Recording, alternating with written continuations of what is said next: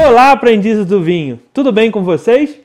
Estamos aqui com mais uma edição de Aprendi com Vinho News. E hoje eu vim aqui para falar para vocês sobre uvas que são produzidas a 3.600 metros de altitude em um dos lugares mais secos do mundo. Uma cooperativa de produtores chilenos revoluciona implementando vinhedos no meio do deserto do Atacama.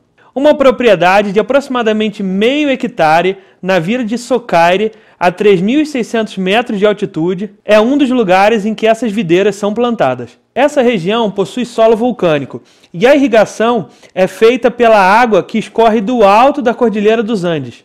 Mas essa água é rica em minerais e sais que não são exatamente interessantes para o cultivo da videira. Mas após quatro anos de desenvolvimento e tentativas e erros, essa irrigação passou a ser feita uma vez por semana e então os cachos se desenvolveram. A cooperativa conta com diversos produtores da região do Atacama, tais como Socaire, Toconal, Celeste e São Pedro do Atacama. Todos eles acima de 2.400 metros de, acima do nível do mar. No início eram 50 produtores e hoje em dia são 18. No Vale Central, as condições para o crescimento das videiras são as ideais. Porém, nessa região de altitude é exatamente o oposto. Nessas condições, a planta está naturalmente estressada.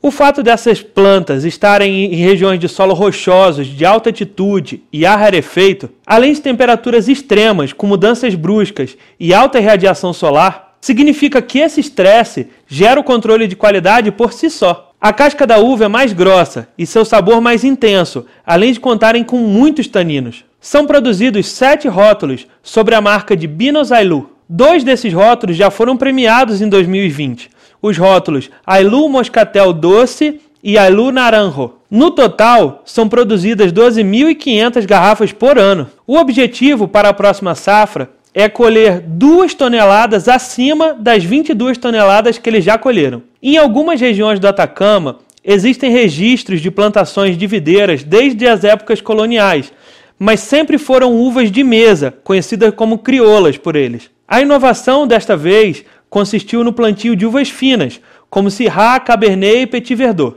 A missão da Elu é criar um vinho único que capture as características da região e do solo rochoso e vulcânico em que as videiras são plantadas. Como, por exemplo, a alta mineralização sentida em boca, que fazem desses vinhos do deserto únicos. Então é isso, pessoal. Curta, comente e compartilhe aí para ajudar a espalhar a palavra do Aprendi com Vinho.